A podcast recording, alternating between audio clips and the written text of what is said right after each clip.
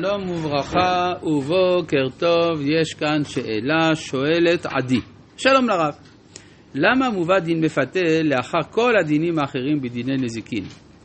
במיוחד שלמדנו שהחומרה של הנזק הולכת ויורדת, פיתוי וניצול של ילדה. זה לא חמור מישור שאכל משדה אחר, זה לא אמור להיות פלילי, תודה. ברור שזה פלילי וברור שזה חמור, אלא שכיוון שיש כאן אה, הסכמה אף על פי שהדבר הזה איננו ראוי, אז הוא ייחשב כנזק פחות, לעומת למשל אונס בספר דברים, ששם זה בכלל הדברים החמורים. ובכן, אנחנו ממשיכים כאן בפרק אה, כ"ב עדיין, בפסוק י"ט. זובח לאלוהים יחורם, בלתי לשם לבדו. אז מה זה זובח לאלוהים? לאלוהים הכוונה לאלוהים אחרים, כלומר זה איסור עבודה זרה.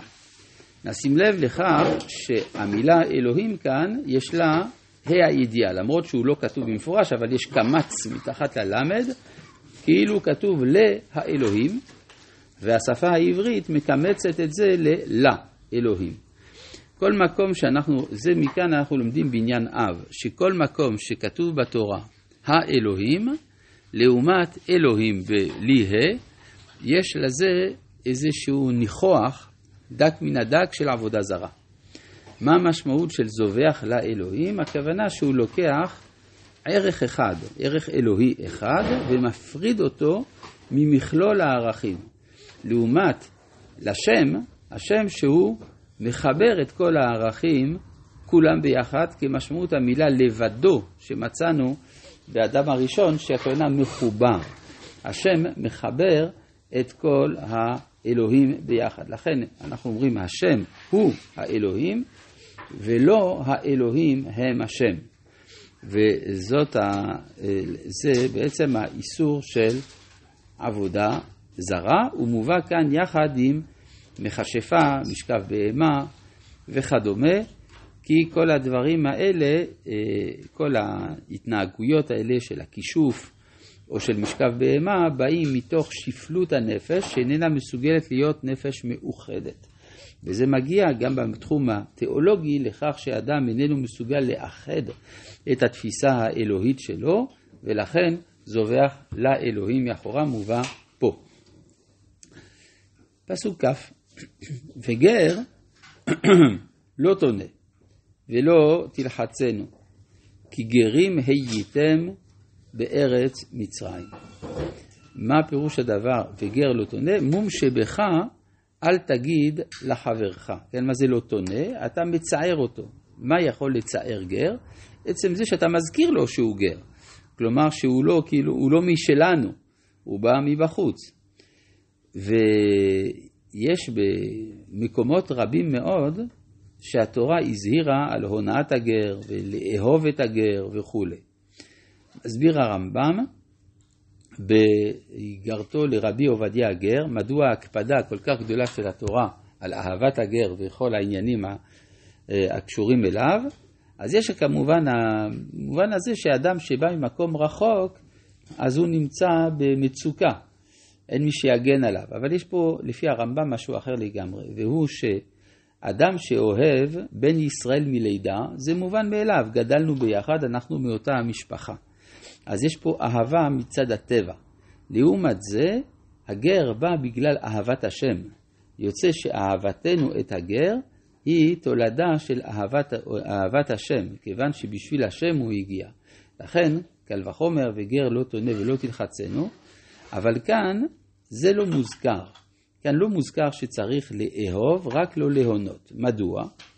כי פרשת משפטים נאמרת בשלב שבו עדיין בני ישראל לא התחנכו 40 שנה במדבר.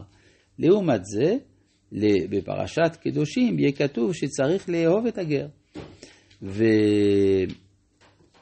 בגלל שכבר אז עם ישראל כבר הגיע למדרגה יותר גבוהה של הכרה. אבל לפחות לא תונה ולא תלחצנו, שלא תתנהג עמו באופן שמנצל את חולשתו.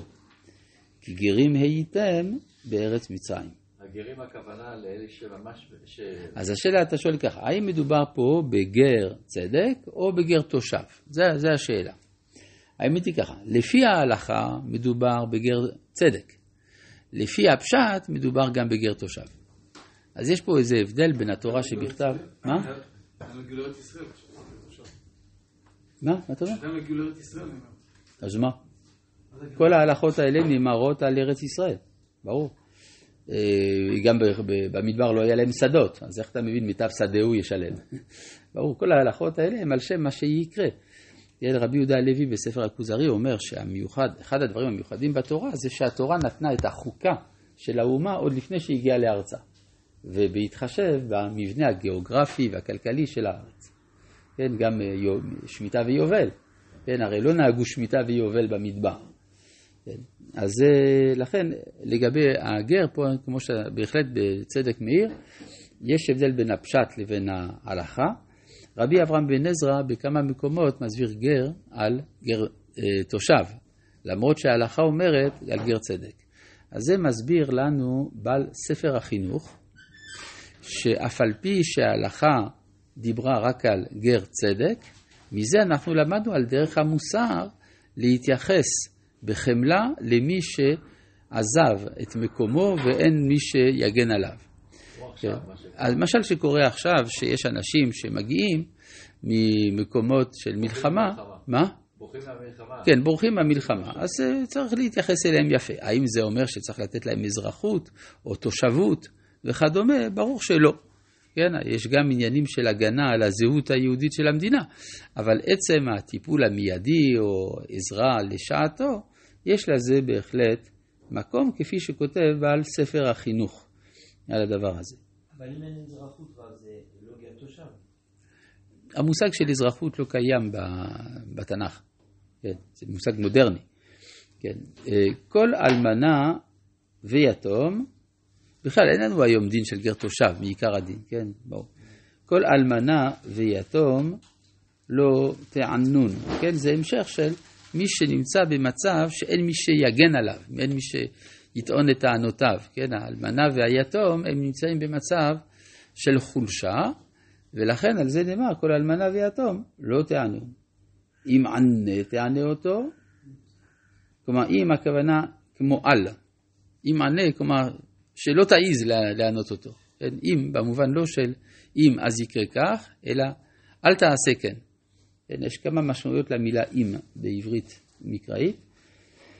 כי אם צעוק יצעק אליי, שמוע ישמע צעקתו, וחרה אפי, והרגתי אתכם בחרב, היו נשיכם אלמנות ובניכם יתומים. כלומר, זה יכול להתהפך עליך. כן. אם כסף תלווה את עמי. מעניין, בכמה קהילות בישראל נהגו לחלק את פרשת אלה המשפטים בחלק מהשנים לשניים, והחלק השני, אם כסף תלווה את עמי, זה היה בשבת אחרת.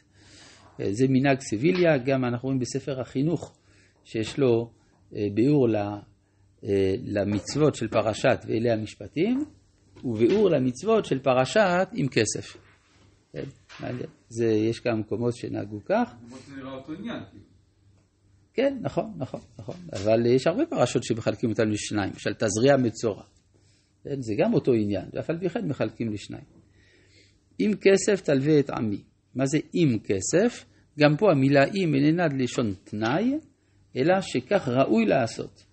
אם כסף תלווה את עמי. כלומר, ראוי לעשות, לתת הלוואה, שזה סוג של חסד, דווקא לבני עמי, כן, כי עניי עירך קודמים לעניי עיר אחרת. אם כסף תלווה את עמי, את העני עמך. עכשיו, יש לנו כאן אה, הנחיה שמובאת ברמב"ם,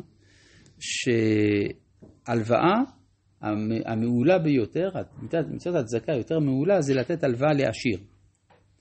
כן? כלומר, לפני שהוא, כדי שהוא לא יגיע למצב של הזדקקות. כלומר, לא צריך לחכות שהוא ייפול, ואז באופן חסוד לתת לו מענק. אלא להפך, תדאג לזה שהוא לא ייפול. עם כסף תלווה את עמי. אחר כך, את העני עמך. יכול להיות גם את העני, אבל עיקר הצדקה, באופן מפתיע, זה להלוות לאדם שיש לו כדי שלא יתמוטט.